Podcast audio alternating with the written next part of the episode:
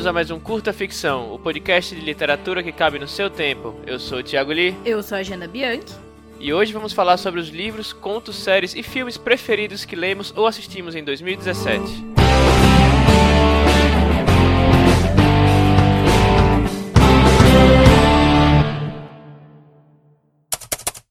Já faz um tempo que a gente pensa em criar uma série de episódios com recomendações de coisas que a gente leu ou assistiu, sempre apontando, claro, os aprendizados que, como escritor, né, como criador de conteúdo, a gente pode tirar dos acertos e dos erros que a gente consome. E como a gente acabou de sair de 2017, a gente resolveu trazer para você nossa recomendação de livro, conto, série ou filme que a gente consumiu aí nesse ano que passou. Não que necessariamente foram lançados no ano passado, mas que nós vimos ou, ou lemos no, no, ano passado. É, e a gente vai comentar mais a fundo só duas indicações de cada categoria, cada um de nós, né? Mas como é muito difícil escolher só um preferido de qualquer coisa, a gente vai dar uma roubadinha e no final do episódio a gente vai deixar algumas menções honrosas, né? Então, como eu repito sempre, escuta aí o episódio, conta pra gente se você curte esse formato, se a gente deve repetir e também com qual frequência você acha legal fazer esse episódio de recomendação. Semestral, anual, sei lá, só é, só não dá pra ser mensal, né? Senão a gente só ia fazer esse programa. É. Bom, infelizmente o Rodrigo não vai participar desse episódio outra vez, porque alguém nesse país precisa salvar o, o mundo, né? O mundo do trabalho escravo.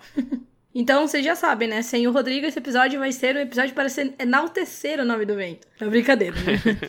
e, ah, tem mais uma coisa. As indicações, elas vão ser todas sem spoiler ou no máximo com aqueles minor spoilers, né? Com os spoilers de talvez de cenas e tal, mas nada é, que revele a trama de filmes, livros que a gente vai falar aqui. Então, fiquem tranquilos e podem escutar sem medo. Bom, então vamos começar pelas nossas recomendações de livros. O primeiro livro que eu quis trazer aqui, que eu li lá, acho que lá em janeiro de 2017, é o Sete Minutos Depois da Meia-Noite, do Patrick Ness. É um infanto juvenil, ele acho que o filme dele saiu em 2016 com William Dafoe e conta a história de um, um, garoto que ele tá com problemas familiares com a mãe e ele começa, ele é visitado por uma criatura gigante com formato de árvore e começa a interagir com ele, a, a, a dar enigmas para ele resolver. E assim, porque eu, prefer... eu gostaria de trazer esse livro pra cá? O primeiro capítulo dele é matador. Sério, leiam. Até acho que até na Amazon você consegue ler o primeiro capítulo naquela de graça, né? E aprendam, assim, são várias infinitas maneiras de se fazer um ótimo primeiro capítulo, né? Mas esse aqui é uma dessas, que ele é curto, contundente e já te joga pra dentro da história bem no começo, né? E esse, é, como eu falei, é um drama familiar, ele, ele vai, toca, né? Cada pessoa, todo mundo que já passou por uma doença na família ou para quem já mentiu para si mesmo alguma vez na vida, né? O protagonista é uma criança, que é um infanto juvenil, mas as coisas que ele aprende no caminho me fizeram derramar algumas lágrimas lá pelo final do livro, vou, vou ser sincero. Né? O livro, às vezes, ele é um pouco didático demais, né? Como, como é pra, feito para pré-adolescentes e tal. Às vezes ele, o, a criatura ela vai contar alguma historinha, alguma coisa assim, e fica um pouco, né, um pouco maçante, mas se você continuar até o fim, você vai ver que lá no final vale, vale bem a pena. E ah, eu recomendo o audiolivro, né, para quem tá tentando aprender inglês, é uma boa, porque a voz da criatura, eu não lembro quem é o nome do dublador, mas é excepcional e dá um toque extra assim na experiência. Eu lembro que eu ouvindo o, o audiolivro é, dirigindo, às vezes eu tinha que parar de ouvir porque a voz era tão envolvente que eu começava a parar de prestar atenção na, na estrada. É, eu lembro, eu lembro muito de você falar quando você leu. Eu lembro de você comentar, mano, melhor livro, não sei o quê. E, e eu lembro, inclusive, assim, lembro não, eu já vi um monte de gente comentando e todo mundo, sem exceção, que eu vi, assim, tipo, o Booktuber e tal, comenta que esse livro é muito legal e super emocionante e tal. E Sim. eu fiquei meio assim de, ah, tipo, vou, vou ver, vou assistir. Mas eu fiquei meio. Eu lembro que assim, eu fiquei protelando porque eu, vi, eu ouvi que é super emocionante, assim. Eu falei, ai, não sei se estou preparada. Aí acabou passando, mas eu preciso, eu preciso pegar. Uhum. E eu lembro que você Sim. falou que você ouviu super rápido, não foi? Tipo, é meio curto, assim, não é? É, sim, acho que eu comecei a ouvir numa segunda-feira e, tipo, na terça ou quarta já tinha acabado, sabe? É bem curto e ele é bem envolvente. E as coisas acontecem muito rápido. É. E um fato interessante é que a idealizadora do livro, eu não vou lembrar o nome dela agora, que eu acho que ela tá, tá listada como coautora ou como, não sei exatamente, a, que é uma pessoa que meio que idealizou a história, só que ela faleceu antes de poder começar Nossa, a escrever. Eu não ouvi isso. É, eu não, eu não lembro o nome dela. E aí o Patrick Ness foi meio que. Não sei se ele, ele tinha um contato com ela, mas ele foi meio que contratado para levar, levar em frente essa Nossa, história. caramba. Que legal. Aí tem até uma dedicatória e tal, é bem, bem interessante. Bom, beleza.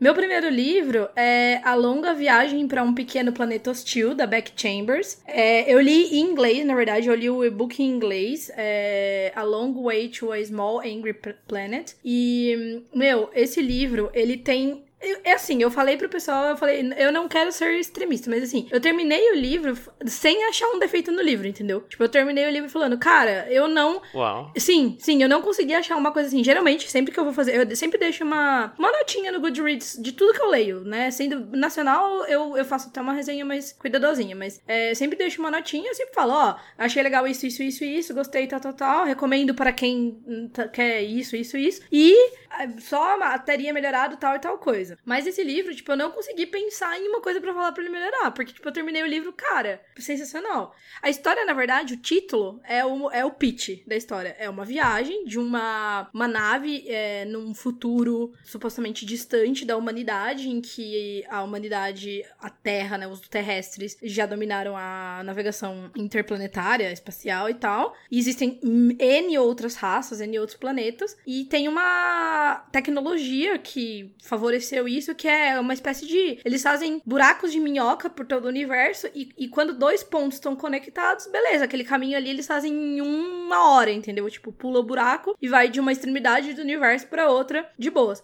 Só que alguém tem que ir lá e fazer esse buraco de tempos em tempos, né? Tipo, de lugares em lugares, assim. E essa nave é a nave que a gente acompanha, é a nave que tem é uma das melhores, né? Mas eles são, assim, uma. Tipo, uma, uma, uma equipe independente, né? Que faz esses buracos. E eles são contratados para fazer um buraco num lugar muito distante. Então, eles vão ficar equivalente, se eu não me engano, no livro é tipo um ano terrestre, viajando por meios, vamos dizer assim, convencionais, que seria com a navezinha lá, até chegar no ponto que eles têm que fazer o buraco. A outra ponta do buraco, assim. E aí, mano, que personagens! Porque, assim, o world building é sensacional. Então, tem todas as raças e e as culturas de todas as raças, as características de todas as raças. Ela conseguiu criar raças que diferem em, em valores, é, diferem muito dos humanos. Toda a cultura da própria humanidade. O que aconteceu com a humanidade quando a gente deixou a Terra? Porque, tipo, a Terra meio que virou um o que a gente já imagina, né? Tipo, virou um lixão, assim. Então, uhum. é, a gente deixou a Terra e teve gente que formou uma colônia espacial, teve uma outra parte da, das pessoas que foram para Marte, né? Então, teve gente que ficou numas naves e tal, e várias gerações já nasceram. Então, essas pessoas que nasceram numa nave são muito diferentes de pessoas que nasceram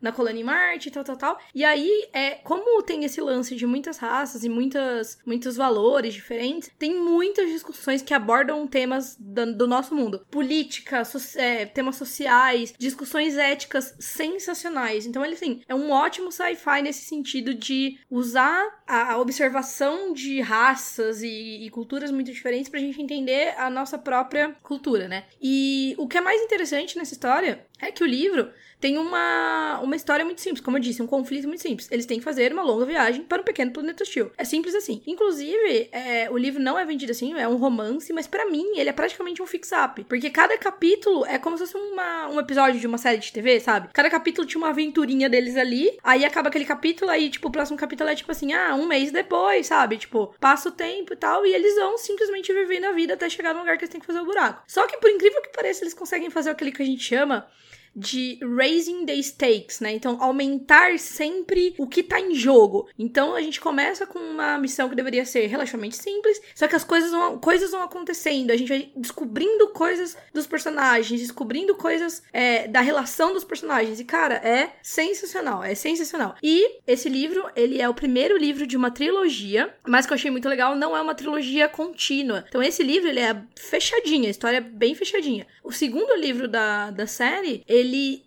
é, acompanha outros personagens, alguns deles que aparecem no primeiro livro como personagens secundários, mas ele não segue a mesma história. Então é como quase como se fossem livros únicos dentro de um mesmo universo. Então já vou pegar o segundo para ler porque, ó, é super recomendado. É, eu não, não, cheguei a ler, mas todo mundo que, que tá falando sobre o livro, até você, estão falando, tipo, maravilhas dele, já tá na minha, na minha fila de leitura. É, inclusive eu até olhei outro dia, não, tava, não sei com quem eu tava conversando, eu olhei a nota do Goodreads, é tipo, quase 4,5, se eu não me engano, com dezenas de milhares de avaliações, que é uma nota, assim, super, super alta, sabe? Então eu recomendo para todo mundo. É, é, legal que tem a versão em português aí, saiu pela Dark Side, é um puta livro lindo. Eu acabei comprando o e-book numa promoção, que de vez em quando ele entra nessa promoção promoção de, tipo, 3 reais. Eu comprei por, tipo, acho que 3,50, paguei. Bacana. Bom, agora eu vou trazer um, um, livro nacional, que coincidentemente eu falei do primeiro livro que eu li no ano e agora o, o último livro que eu li no ano, né? Li agora no Natal, é curtinho também, li em três dias que é o Modos Inacabados de Morrer, do André Tim, que inclusive já apareceu aqui no, no, no podcast, não lembro qual número do episódio, mas falando sobre rotinas de escrita.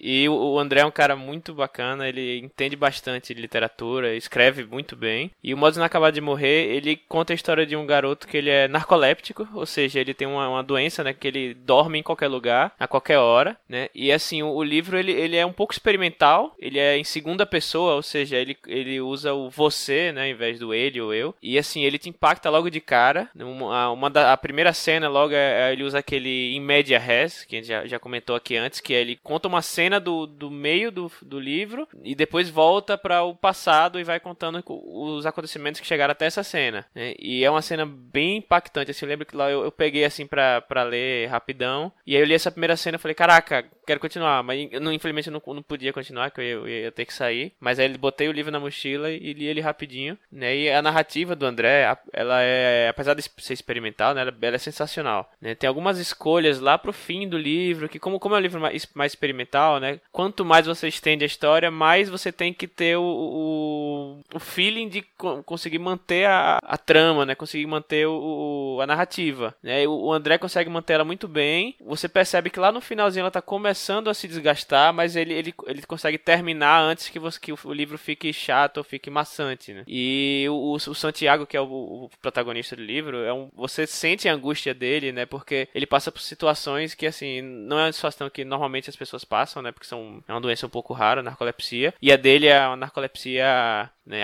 avançadíssima, hardcore, então... né, pesado. É, hardcore. Basicamente ele não consegue viver, fazer nada, ele não pode sair de casa sozinho, sabe? É, é até o que ele... Eu lembro que ele falou nisso, isso no episódio, que as pessoas acham que narcolepsia é assim, ai, tipo, nossa, eu paro e durmo em qualquer lugar. Tipo, ai, parei aqui na cadeira, estão dando aula, eu durmo. Não é isso, tipo, o cara tá, tipo, uhum. tipo, no meio, assim, com um garfo indo pra boca, ele, tipo, dorme e cai a comida, é. entendeu? Então ele é, tem tipo, um monte de coisa que ele não pode fazer. Chão, né? Ele fala, ele não pode. Atravessando a rua. Ah, exato, atravessar a rua, pode ser atropelado. Né? Uhum. E aí é, é, bem, bem interessante porque você sabe que, tipo, toda. Você tá lendo a cena e fala, alguma hora vai dar acontecer uma coisa que ele vai dormir, sabe? E isso e acontece sempre na, na, na, horário pior possível, assim, da vida, sabe? Tipo, o menino tá atravessando a rua e, e vai, vai ser atropelado, aí ele vai correr para salvar o menino, mas ele dorme antes, sabe? Tipo, coisas desse tipo. E aí você acaba querendo. Você que é meio ma macabro, assim, mas você acaba querendo, querendo saber quando é que ele vai se ferrar de novo, sabe? Mas assim, é um, ele é bem, bem complexo, assim, a história é angustiante e vale muito a pena, assim, pra você que tá procurando um, um livro nacional de qualidade, né? Curto, dá pra achar né, na internet barato aí. Enfim, é um livro bacana que uhum. dá pra ler rapidão e é um, um nome aí que tá. A gente vai ouvir falar muito dele aí no futuro. Sim, foi indicado a prêmios e tal, né? Sim, sim, isso. Uma coisa que eu achei muito legal do, do livro, eu até coloquei isso lá na minha resenhazinha do, do Goodreads. O livro, ele em nenhum momento, ele especifica o tempo e nem o espaço. Então você não sabe, você consegue intuir mais ou menos pelo nome dos, dos protagonistas, mais ou menos onde seria isso. Parece que é um lugar meio latino, talvez no Brasil. Mas aí você só sabe que é uma cidade relativamente pequena, mas você não sabe qual é a cidade, você não sabe qual é o país, você não sabe qual é a época que isso tá acontecendo. Até porque uhum. ele não. Ele tudo o que ele narra é, é totalmente não datado, assim, né? Então, tipo, eu não lembro, acho que até fala de algumas tecnologias, tipo, celular, não, não é. lembro. Mas eu, eu lembro, que é uma coisa. Que acho, que, acho que tem celular. No máximo no celular, mas assim, fora isso tem tipo carro, não... escola, exato, casa. Exato. E aí isso vai dando uma sensação de. É, é, não sei explicar, uma sensação de tipo, de, de contenção, assim, sabe? É, que aumenta a angústia que já é uh, evidenciada pelo fato do protagonista poder dormir a qualquer ponto. Então é um livro que é uhum. super intenso, assim, né? Por causa disso. Eu achei muito legal. Inclusive, depois, eu lembro que ele postou, eu não sei em que lugar que tá, eu posso até procurar o link, mas ele postou os estudos que ele fez de lugar e de, e de nome de personagem e tal, tendo em mente que ele não queria especificar mesmo. Então foi bem legal. Bom, e o meu segundo livro também, por coincidência, li, foi o último livro que eu li em 2017 também. É, li a toque de caixa porque eu fui gravar um podcast sobre, eu não tinha lido, que foi o conto da Aya, da Margaret Atwood. E aí, assim, bom, vamos, vamos dividir aqui em duas partes. Tem a história e tem a forma, né? Tem o conteúdo e tem a forma. O conteúdo, acho que a, a grande maioria das pessoas sabe mais ou menos qual é a história do conto da Aya, por conta da série que saiu pela Hulu. Hulu, não sei como é que fala que é basicamente em um futuro próximo do nosso mundo, né? Ou, ou no caso de, do mundo, acho que era da década de 80, né? Quando a, a Margaret escreveu o livro. É, os parte dos Estados Unidos virou um governo fundamentalista cristão. É, não é nenhuma religião existente, né? Como se fosse uma religião meio que deriva do catolicismo, assim e tal. E formou a República de Gilead. E aí o que acontece aqui? Por alguma, por alguma razão que é aparentemente assim algo que teve alguma contaminação dos humanos da área, enfim, as pessoas no mundo não estão tendo mais filhos. As mulheres elas engravidam com uma taxa baixíssima.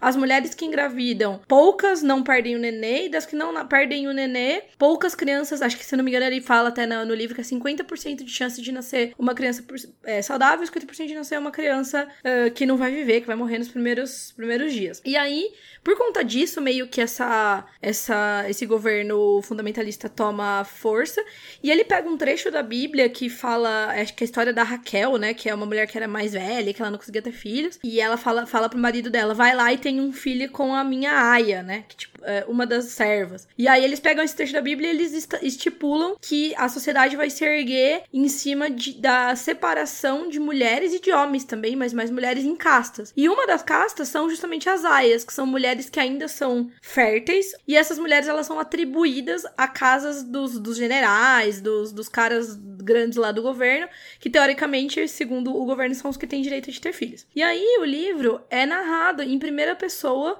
por uma dessas aias. A gente teoricamente não sabe o, o nome dela. O que acontece é quando eles são quando elas são atribuídas a um homem, ele, ela recebe um nome, aquele, eu esqueci qual é a palavra, como que se classifica esse nome, mas é o nome que ele deriva do nome do cara. Então, por exemplo, o capitão dela lá é o Fred. Então ela é a Offred, né? Tipo, Off Fred, do Fred, né? E aí, enfim, a gente tá acompanhando ela. E o que, que, é legal de observar como escritora nesse livro? Primeira coisa, uma coisa que a gente já falou bastante aqui nos episódios de narração, é que é uma narradora em primeira pessoa muito bem escrita, porque você vê na narrativa dela, tem traços da personalidade da Offred, ou pelo menos da personalidade que ela tinha antes, que agora ela esconde, que é uma pessoa sarcástica, uma pessoa super ácida, é, pelas coisas que ela fala. Você também, como é em primeira pessoa, sente totalmente a angústia dela ali de estar presa num lugar, presa a regras em que, ela, né, que incluem, por exemplo, não conversar com outras mulheres, ou melhor, não conversar com ninguém. E, e você vai sentindo a angústia dela crescendo, porque ela tá lá tentando ter um filho, é uma das coisas. Mas ao mesmo tempo, cara, imagina só, ela tá querendo, mas não tá querendo, porque, né, vamos combinar que não deve ser a melhor das é, experiências você ter o filho e depois entregar pra mulher e tal. Isso falando do, do, do, do conteúdo, né? E aí tem a forma. Cara, a escrita é maravilhosa. A escrita é assim, metáforas e a linguagem da Offred e os fluxos de consciência que ela vai tendo são muito, muito bem escritos. Eu resumo, eu acho, assim, o, o quanto essa narrativa é boa em termos de, de forma, com uma metáfora que a Offred usa numa hora em que ela tá prestes a, a estourar, assim, de, de tanta opressão que ela tá sofrendo ali, que ela fala que ela se sente como o barulho que uma taça faz quando você. Uma taça de cristal faz quando você passa a mão na borda. Então, cara, olha isso. Tipo, quando eu li, eu falei, mano, isso é muito, hum. muito foda. É uma puta metáfora. Você entende de cara, assim, sabe? E, obviamente, não preciso nem falar, né? Mas se vocês entenderam aí a sinopse, vocês já veem que esse livro tem uma crítica social fortíssima. É, foi uma, uma leitura que eu fiz muito rápida, porque eu tinha um prazo para ler, eu tinha um prazo para gravar, mas foi uma leitura que foi muito pesada, foi muito pesada. Eu tive sonho, até falei, né, Poli? Eu tive uns sonhos bem da bad, assim, depois de ler esse livro. E, e tem muitas experiências que nós vivemos hoje que não precisamos, né? A gente não precisa estar tá numa, nessa, nesse governo em Gilead pra viver, só que ele é exacerbado no livro. E como bônus aí, o final do livro ele é aberto. Ele é totalmente aberto. Que você fecha o último livro, você não consegue. Ah, a última página, né?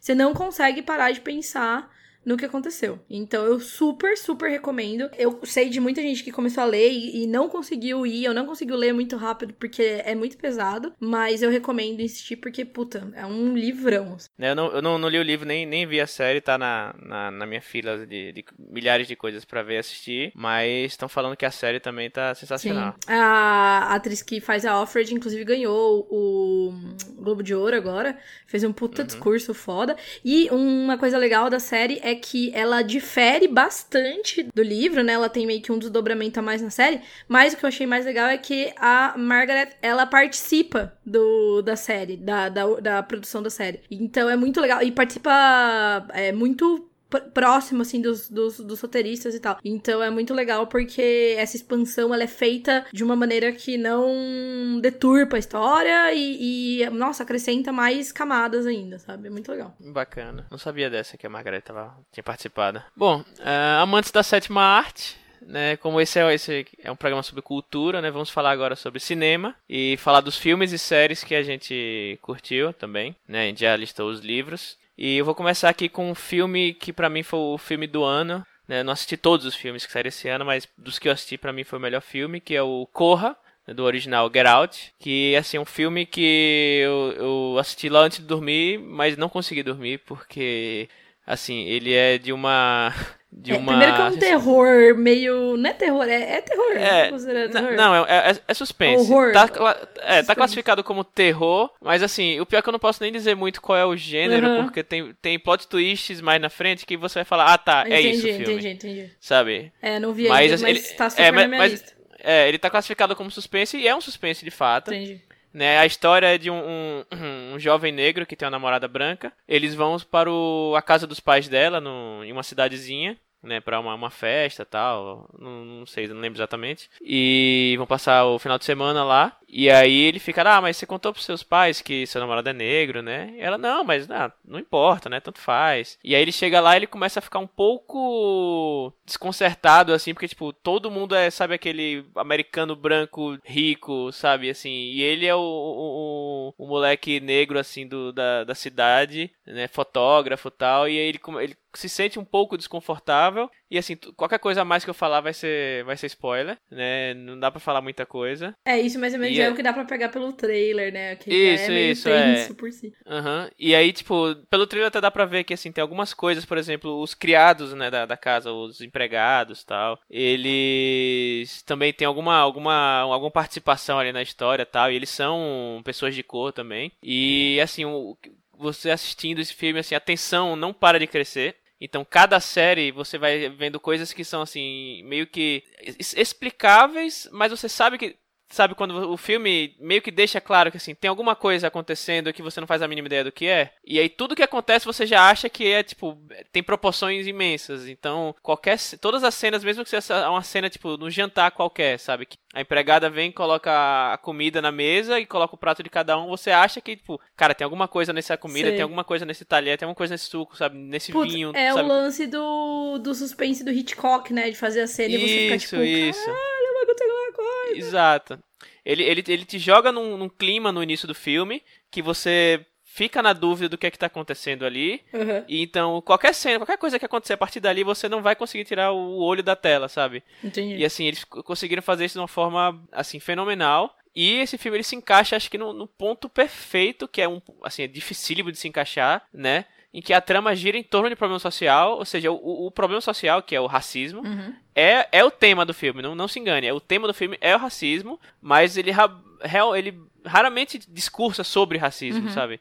Tipo, sabe, você sabe que o tema é não tipo, tem tipo infodump social. É, não, o, o, o, tema é o desconforto desse garoto aí uhum. no, no âmbito dessa família, mas assim, na hora nenhuma ele. Hora nenhuma não, assim, algumas horas ele, ele fala sobre, né, tipo, é aquele elef o elefante na sala. Uhum. Mas ele não, ele não, não faz nenhum, tipo, ah, porque os brancos são racistas. Não, não, não tem isso, não tem isso. E assim, e, e ele, o filme não perde nem um pouco da, da qualidade da trama e do suspense em detrimento dessas questões sociais. O, não lembro o nome do diretor agora, ou do, do roteirista, mas eles conseguiram trabalhar essa temática, assim, de uma forma Muito que eu não, não vi em nenhum outro filme.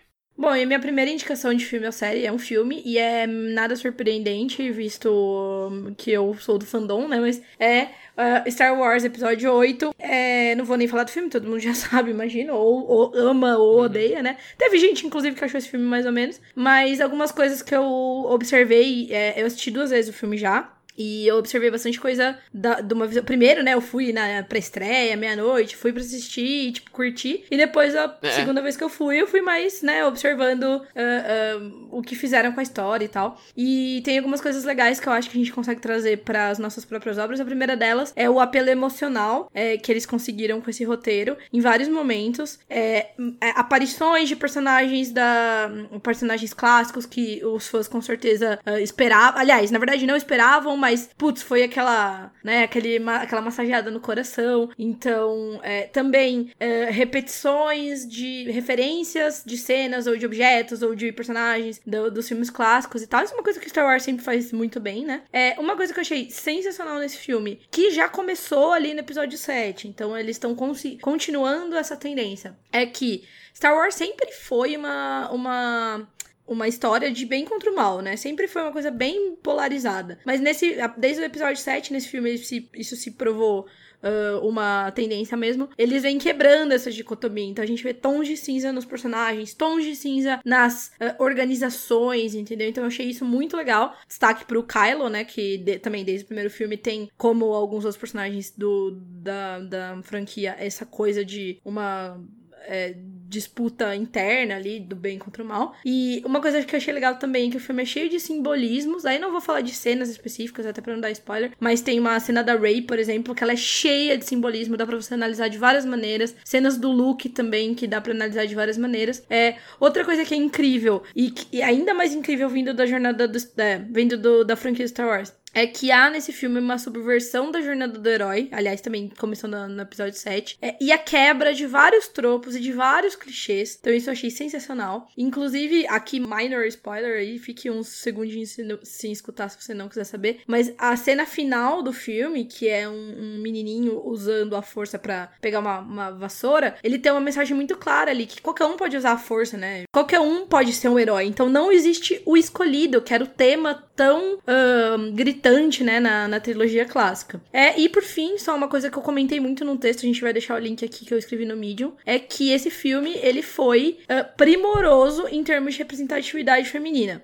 Tem alguns problemas? Tem, sempre tem, né? A gente não teve, por exemplo, mulheres negras sendo representadas no filme, mas teve uma representatividade feminina muito verossímil e muito bem feita. O básico bem feito o Star Wars meio que sempre fez, né? Então, é, com exceção da, da Leia na trilogia clássica, na parte do Jabba lá, nunca sexualiza a mulher. A, a Rey é uma personagem forte que não precisa ser um, né, um homem com peitos e tal, mas nesse filme trouxe um lance de representatividade feminina na posição da liderança, sabe? Então isso foi muito, muito muito legal. É para mim uma lição aí de como representar mulheres é, em diferentes posições, com diferentes perfis, sem precisar recorrer a uns clichês ou a objetificação da mulher ou um, problemas aí de representatividade. Então, muito legal.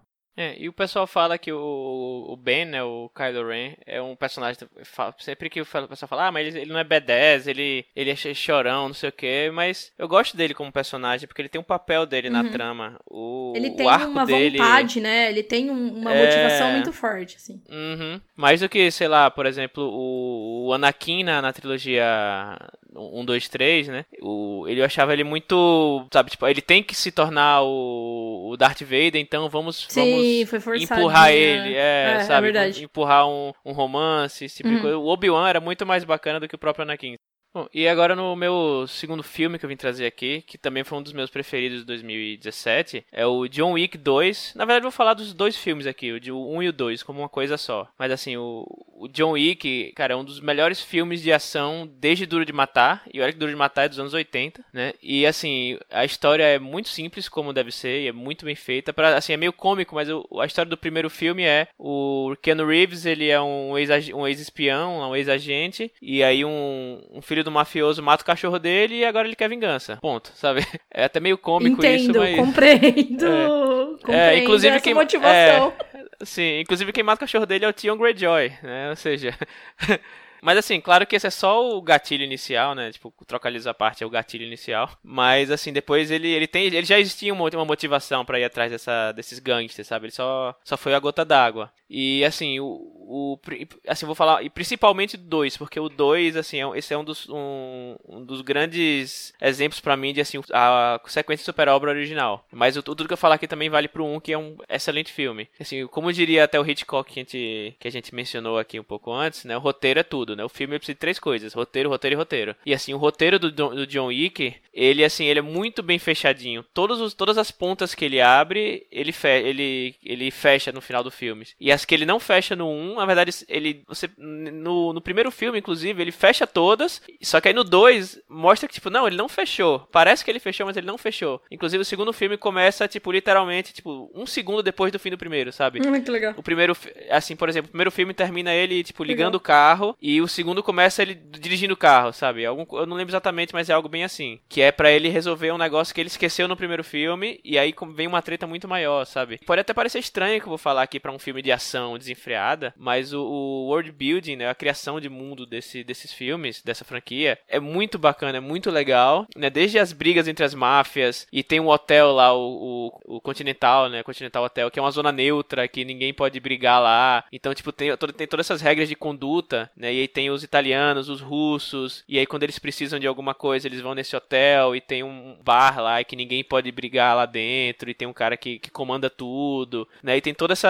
Ele vai adicionando a, a cada cena, a cada personagem que ele vai incluindo, ele vai adicionando essa, essa lore, né? Essa, essa mitologia, entre aspas, do submundo aí de Nova York. E cada, cada grupo de gangsters que ele vai adicionando, ele, você vai vendo que basicamente Keanu Reeves tem treta com todas as, as nacionalidades de, de, de gangster de Nova York, sabe? E, e apesar de dar boa dose de exagero que, que sempre tem, né? Esse, o filme ele não descama pro absurdo, como é, sei lá, tipo, Velozes e Furiosos, sabe? Não tem coisas muito absurdas. Assim, tem o exagero de que o Keanu Reeves é uma máquina de matar, basicamente.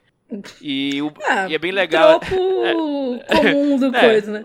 Sim, sim. E uma coisa que eu gostei muito desse filme é que, assim, o, o sabe aqueles de, tipo, normalmente o cara sempre atira todos os tiros na, ca, na, na, na, cabeça, sabe? Sempre, nunca erra e vai embora. Você fala, pô, mas sim. será que ele não, checou? ele, não, ele não checou se o cara morreu ou não? Nesse filme, sim, o Ken Reeves atira na, perna do cara, depois atira no, no peito, o cara cai desacordado, ele vai lá perto, põe, põe o dedo na, na no, no, pulso dele pra ver se, morre, se tá morto. Aí, na dúvida, ele vai atirando na cabeça de novo e vai embora, sabe? tipo, é, é, bem assim, tipo, ele subverte alguns tropos, assim, mas, enfim, é diversão pura, muito bem feita. E ah, aí, legal. tipo, tô muito ansioso pelo trailer. O 2 saiu esse ano, então é um filme bem recente. E assim, você quer desligar o cérebro e, tipo, ter a diversão da sua vida, assista John Wick 1 e 2. E assim, para quem assistiu o 2, assim, o final do 2 é de uma genialidade, assim, incrível, como ele mantém a atenção, tipo, você eu fiquei esperando, assim, subir os créditos e aparecer, tipo, John Wick 3, assista agora, sabe? Porque, sabe, tipo, ele consegue ele vai subindo a tensão, sobe a tensão, sobe a tensão, resolve os conflitos, e aí tem uma cena final lá, né, com o Keanu Reeves e com outro personagem lá, uhum. tipo, se encontrando na praça, e aí o cara, o personagem que tá falando com ele, faz uma coisa que você fala, tipo, como, mas tipo, como assim, sabe? Como é que um ser humano pode se, se ferrar tanto, sabe? É muito bom, é muito bom. Bom, e minha segunda indicação de filme ou série, no caso é uma série que tá no Netflix, chama Atypical. É uma série sobre um menino que ele é autista. Ele tem um grau de autismo que a gente chama de alta performance, então ele consegue viver ali, trabalhar e tal, numa boa estudar, mas ele tem as suas é, limitações sociais por conta do autismo, e ele resolve que ele vai ter uma namorada. E a história da série é ele é, tentando arrumar uma namorada. E aí é muito engraçada a série, muito engraçado. Não é um engraçado escroto, né? É um engraçado, tipo, muito bonitinho, assim. E primeira coisa dessa série que eu destaco aí é, bom, atuações sensacionais. O, o, eu tenho uma pessoa muito próxima da minha família que, que tem um, um nível de autismo muito similar ao do personagem, é, que é, é Asperger, né? Né? Que é uma subdivisão do autismo. Então ele atua muito bem. Esse, é, todo mundo no, na série atua muito bem, mas o protagonista é sensacional. A série, além de, obviamente, ter como protagonista uma pessoa que não é neurotípica, né? Como já diz o próprio, próprio nome, é, tem vários tipos de representatividade. Então a gente tem vários personagens de várias etnias. Todos os personagens da série são extremamente carismáticos. Até quando eles estão fazendo cagada, é impressionante. Tem uns personagens que, assim, eles estão fazendo coisas que você desaprova, mas depois depois é, justifica, ou então não justifica, mas é, você entende o que, que levou ele para fazer, a, a, tomar aquelas atitudes e é, tipo, sensacional. E o que uma, uma, coisa que eu achei muito, muito legal nessa série, que apesar de,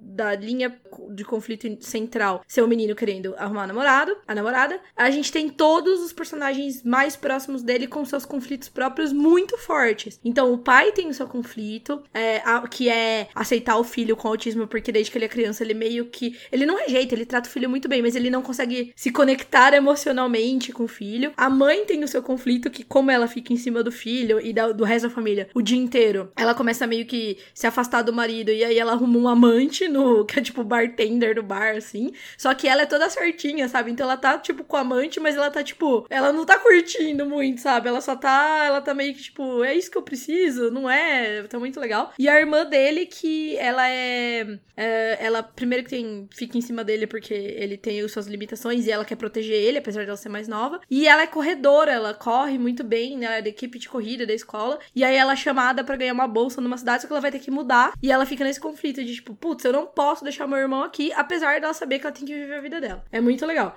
E outra coisa, assim, super destacada que a gente consegue usar, observar e usar para os nossos inscritos é uh, o subtexto nos diálogos. Cara, os diálogos dessa série são muito boas e sempre existe um subtexto por trás, porque é assim que o personagem processa as coisas. Ele usa muita metáfora, e metáforas de vida é, vida selvagem dos pinguins, que é, ele tem, é, tipo, um é, interesse meio obsessivo por isso e tal. E você vê ele tentando fazer, tipo, entender coisas do nosso mundo usando essas metáforas. É muito, muito legal. Recomendo. Muito. É, legal. Não, não tinha ouvido falar dessa ainda. Enfim, uh, vamos recomendar aqui contos, né, que a gente viu ler esse ano. A gente sempre fala bastante aqui no Curta Ficção sobre a importância de ler e escrever ficção curta, né? Então a gente achou que ia ser legal indicar algo nessa categoria. Sendo que para escolher, a gente considerou tanto contos que lemos em antologias ou revistas, como contos individuais que a gente lê na internet, como publicados na página da Top, por exemplo. Bom, então já vou começar aqui direto, né? Eu não li tantos contos esse ano, eu confesso, mas vamos lá. Primeiro que eu queria falar aqui é o Cat Pictures Please, da Naomi Kritzer, que é da, da revista Clark's World. Ela ganhou, não, não me, me lembra, é, Diana, se foi o Nebula Award, o Hugo. Eu acho que ganhou todos. Eu acho que ganhou Nebula, foi, né? acho que é, foi enfim, tudo, porque é sensacional. 2015 ou 2016, não lembro. Uhum. Mas enfim, é um conto um pouco estranho, porque a narradora é uma inteligência artificial que vive na internet, e ela começa a acompanhar a vida de várias pessoas que ela analisa, né? E na condição dela de inteligência artificial, ela é ao mesmo tempo inocente e tem muito conhecimento de tudo, né? O que é um, um, contraste na hora de descrever as situações cotidianas. E é impressionante como a autora conseguiu dosar perfeitamente nessa né, essa narração de uma inteligência artificial. E é muito emocionante, é muito bom. Sim, nossa, esse conto é sensacional. Super recomendado. Leiam porque é, é incrível. É aquele conto que também não dá pra você apontar um defeito, né? Sim, sim. Bom, meu primeiro conto chama Ginga. É do Daniel José Older acho que é assim que se pronuncia. Ele é americano, mas ele é descendente de panamenhos, eu acho, não tenho certeza, ou hondurenhos, eu posso estar falando é, bosta. Mas é, é um conto muito legal de fantasia urbana. Se passa em Nova York, que é uma coisa que a gente sempre vê, porém se passa num cenário periférico de Nova York, que a gente nem sempre vê. É é uma história totalmente fantasia urbana roots, assim, no, no, nos tropos e na construção da narrativa. É, mas é muito legal. E como o Daniel Older, ele é, é, descendente de latinos nos Estados Unidos, ele sabe representar muito bem latinos e negros, inclusive, porque ele mora, morou na periferia, ele mora ainda, acho, talvez na periferia uh, de Nova York. Então é uma representatividade muito verossímil, assim. Uh, a protagonista é uma menina que é muito forte no bom sentido, assim. Ela é incrível, ela é muito, muito legal. É um, ele é considerado YA, embora eu acho que, tipo, sei lá, para mim não seria, porque é um conto que é. tem seus. Uh, tem até palavrão no conto tal, é muito legal. E tem uma, obviamente, até por conta de toda essa esse contexto aí tem uma crítica social bem legal, que apesar de se passar em Nova York, a gente consegue trazer aqui pro Brasil e tal, em termos de periferia versus uh, bairros centrais e tal. É muito legal, recomendo. Esse conto tá de graça, disponível em inglês no site da Thor, mas ele. Mas para quem lê inglês, eu recomendo porque dá pra ler de graça lá.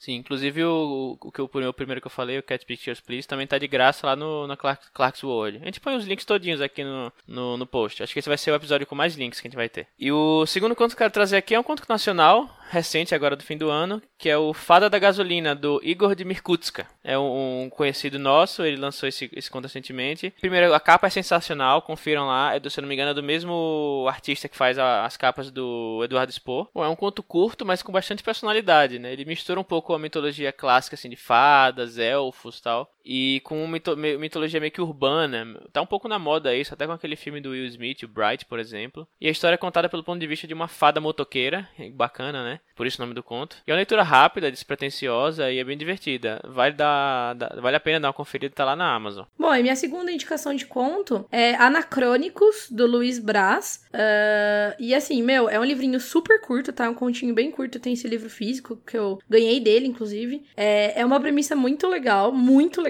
que é as pessoas começaram a voltar à vida, mas elas não voltam à vida, tipo, ah, renasci, tipo um zumbi ou espírito, nem nada. É, é como se tivesse dado uma bu um bug na matriz, assim, na, na Matrix, né? Dá pra dizer assim. E é, as pessoas voltam, as pessoas que já morreram voltam, com a aparência que elas tinham num momento determinado da vida delas. Então, por exemplo, ah, com 50 anos, tirando o bolo do forno, vamos dizer, a mãe da, da, da protagonista lá. E ela volta, só que ela volta com corpo, né, carne e osso, é uma pessoa mesmo. Só que ela fica presa nesse looping de fazer aquela mesma cena específica. Então, ah, a mulher tira o bolo do forno, põe o bolo na mesa, aí, tipo, volta pra ponto inicial. Tira o bolo do forno, põe o bolo na mesa e tal. E aí começa, isso já é mó bizarro por si só, né? Só que aí começa que as pessoas começam a reviver em vários lugares do mundo e cada vez mais, cada vez mais, e o mundo, tipo, vai ficando super lotado, entendeu? Porque, tipo, a pessoa tá vivendo na casa dela e aparece um, uma pessoa que vivia na casa é, na sala, daí tem outra no quarto, e, tipo, as pessoas têm que ficar dividindo a casa com essas coisas esquisitas, que são os anacrônicos. É muito legal, o narrador é muito interessante, é muito característico, assim. E é uma mistura de fantasia com realismo mágico. Eu acho que é mais para realismo mágico ali, mais ou menos como Saiu sobre a cegueira, sabe? Nesse sentido de ter uma coisa que é inexplicável. E recomendo porque é super curtinho e é muito interessante. Tem na Amazon. Eu tenho físico, mas tem na Amazon em e-book também. Bom, para finalizar então, vamos deixar bem rapidinho aqui uma lista de livros, contos, filmes e séries que a gente também recomenda e que ensinou alguma coisa pra gente em 2017. É, menções honrosas. Isso. Bom, primeiro eu vou começar aqui. É, li dois livros que eu gostei bastante que eu li esse ano foi o Romancista como Vocação, do Haruki Murakami, que é basicamente uma crônica uhum. que conta um pouco da rotina do, do Murakami, né, de escrita e tal, e ele, ele que é um dos maiores romancistas da atualidade. É muito interessante esse livro. Sim, sim. Outro que eu li aqui também foi o Tenentes, a Guerra Civil Brasileira de Pedro Doria, que conta a história pouco conhecida das batalhas que ocorreram no início do século passado, principalmente em São Paulo e no Rio de Janeiro. É um não ficção, mas ele é escrito no estilo que parece ficção, sabe? Ele, ele escreve de um jeito bem, bem moderno. E assim, conhecer a história do Brasil é sempre bom, né? Uhum. E dois filmes, séries que eu, que eu vi esse ano também que, me, que eu curti bastante foi o, o Fragmentado, do diretor M. Night Shyamalan. Finalmente o campeão voltou, né? Um filme bom, é. um filme bom dele depois... Um filme bom dele. É, depois de, sei lá, o último decente dele foi, sei lá o que, Sinais, não sei. E um filme com atenção bem crescente o tempo, o tempo inteiro e com personagens bem legais. E outro que agora nesse caso é uma série, né? Que é o Deuses Americanos, eu queria recomendar tanto a série como o livro. O livro por, é, do New Gamer, por ser inovador, tem um escopo enorme, né? Ele é um calhamaço. Uhum. A versão revisada e tal. E apesar de que eu gosto mais do New Gamer como roteirista de quadrinho do que como romancista, mas de, mesmo assim é um livro que não é, é um clássico já, clássico moderno. Uhum. E a série também pelo visual, Nossa, série é maravilhosa. Sim, pelo visual genial do Brian Fuller e, uhum. e, faz boas adições ao livro, apesar de a história desvirtuou um pouco, para quem não, não se importa, OK, para quem é purista que essa quer é a história do livro, né, talvez fique um pouco um pouco decepcionado, mas a série é altamente recomendada. E dois contos que eu desse ano que eu li que coincidentemente esses dois eu ajudei, é, trabalhei neles como leitor crítico e os dois coincidentemente entraram na Trasgo. É, hum. Isso quer dizer alguma coisa, né? Não sei. Enfim.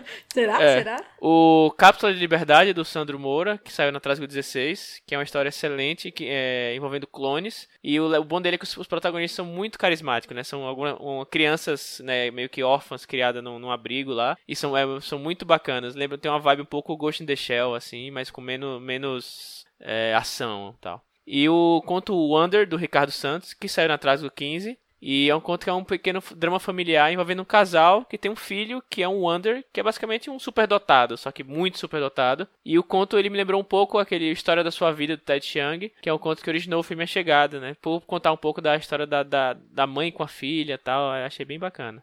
Bom, minha lista de menções honrosas, então, o primeiro livro é Ninguém Nasce Herói, do Eric Novella. A gente já falou, ele já participou aqui, a gente vai deixar o link do episódio com ele também. É um livro que é um futuro fundamentalista no Brasil, então digamos que é até um, aí um paralelo com o conto da Aya. É, e o livro, tipo, é muito legal. Ele tem o Rodrigo Assis Mesquita, posso falar por ele, ele amou o livro, tipo, ele elogiou pra caramba. É, tem fortíssimo em, em representatividade, né, e diversidade dos personagens. Uhum. E ele tem toda essa abordagem política aí que a gente curte numa distopia. De, de novo, a gente poder observar o nosso própria sociedade com base numa extrapolação muito maluca do que seria a nossa uhum. sociedade, né? Uma coisa, o Rodrigo ele é bem crítico, né? Ele Sim, não é qualquer, não é qualquer, é bem... não é qualquer livro que ele, que ele curte, assim, de, de cara, não. Tipo, o nome Quase do vento, nada, né? ele destrói. É... Legal as uhum, coisas. E ele curtiu bastante o Ninguém Nascerá. Sim, outro livro é La Belle Sauvage, acho que é assim que fala, que é o primeiro livro da série nova do Philip Pullman, continuando as, a série Fronteiras do Universo, né? Que é o primeiro livro de. A, acompanha personagens novos. E foi genial ler esse livro para mim, por voltar na, naquele universo da, de Fronteiras do Universo, porque o, a mitologia do universo das pessoas, que tem Damon, se expande nesse, nesse primeiro livro. E, cara, é impressionante como o Philip Pullman escreve personagens carismáticos, em especial crianças carismáticas. O protagonista, sei lá, eu tenho vontade de abraçar ele, colocar ele num potinho, é incrível.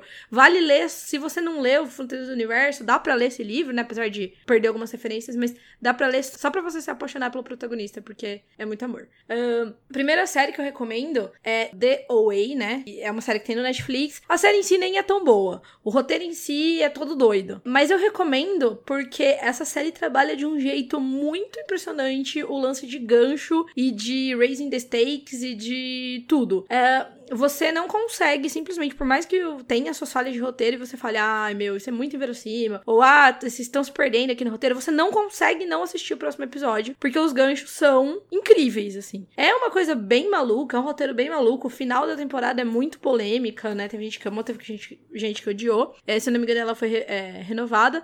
Mas eu acho que vale assistir com essa visão aí de é, observar os, os ganchos, né? Segunda recomendação do cinema, por assim dizer, também tá no Netflix, mas no caso é um documentário que chama Laerte. Que é um documentário sobre a vida da Laerte. É, ele não é de ficção, obviamente, né? Ele, mas eu recomendo para todo mundo que escreve e tal, que acompanha a gente aqui, porque ele basicamente conta a, não só a história da, da Laerte, mas como fala muito do processo. Ela fala muito do processo criativo dela nesse, nesse, nesse documentário. Você acompanha como funciona a criação de uma ideia tal, de, um, de uma tirinha, não sei o quê. Então é muito legal, eu, eu recomendo para quem escreve para observar uma, uma pessoa super criativa falando sobre o processo dela. É, sobre os contos, primeira indicação é a antologia Mitos Modernos, do Mitografias, do site Mitografias. É, tem um conto meu lá, mas eu queria indicar para vocês o conto da Isa Próspera, que chama Calada. É um conto muito legal, todos os contos são de mitos clássicos ou não, mas vivendo no mundo de hoje, é muito legal. Recomendo a antologia como um todo, mas o conto da Isa é muito, muito legal, recomendo um, duas vezes. E aí, a roubadinha aqui é que eu quero indicar, eu não quero indicar um conto só só, mas eu quero indicar, o Lee já falou de dois, mas eu quero indicar a Trasgo como um projeto, como uma revista literária. A gente fala várias vezes, mas nunca é demais é, repetir que a Trasgo sempre sai com contos ótimos, é uma curadoria super competente lá do Rodrigo, do Lucas tal. Então eu recomendo que quem curte ficção curta, ou quem que. É, um monte de gente às vezes vem me perguntar: ah, me indica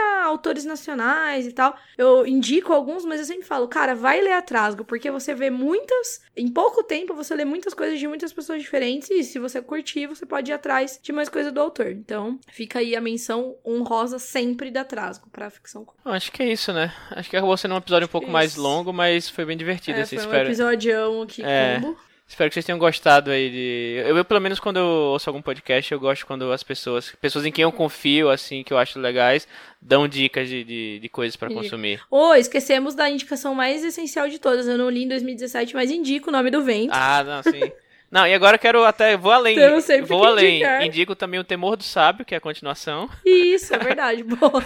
Agora vamos para um novo patamar de doação. Uh, e ó, gente, a gente quer saber de vocês aí. Comentem aí quais foram os seus livros, contos preferidos, filmes, séries e tal, que vocês viram e leram em 2017. Comentem também o que vocês acharam que deu para absorver de cada coisa. Comenta no site, que daí você pode trocar recomendação tanto com a gente como com os outros ouvintes que também vão comentar por lá. Ou se você quiser, manda um tweet lá no nosso, no nosso Twitter, arroba curtaficção, ou inbox na nossa página do Facebook, que é o podcast Curta Ficção. Se quiser, vocês podem também mandar e-mail pra gente no contato arroba curtaficção.com.br. Pode procurar a gente também nas nossas próprias redes sociais. É, tem bastante gente que fala com a gente aqui. E Lembrando que sempre a opinião de vocês sobre os episódios aí já publicados e também sugestões de pauta estão, são sempre muito bem-vindos. E uh, a gente, como o episódio ficou mais longo aqui, a gente não vai fazer jabá, mas eu quero deixar aqui uh, o convite para vocês visitarem o site da revista Mafagafo, www.mafagaforevista.com.br, porque a gente revelou lá a data de lançamento da primeira edição, da primeira parte da primeira edição, que é 31 de janeiro. Então esse episódio vai vir alguns dias antes aí, então fiquem atentos. E também a gente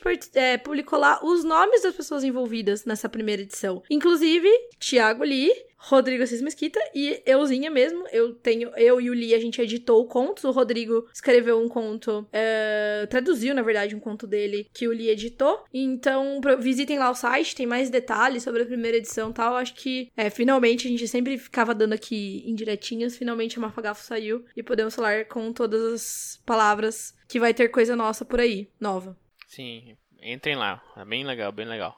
E é isso. Obrigado, espero que vocês tenham gostado. Comentem se vocês querem mais episódios desse estilo. E é isso. Obrigado, Jana. Obrigada, Ali. Falou. Falou. É. Até Falou. a próxima. Uou. Tchau, tchau. Tchau.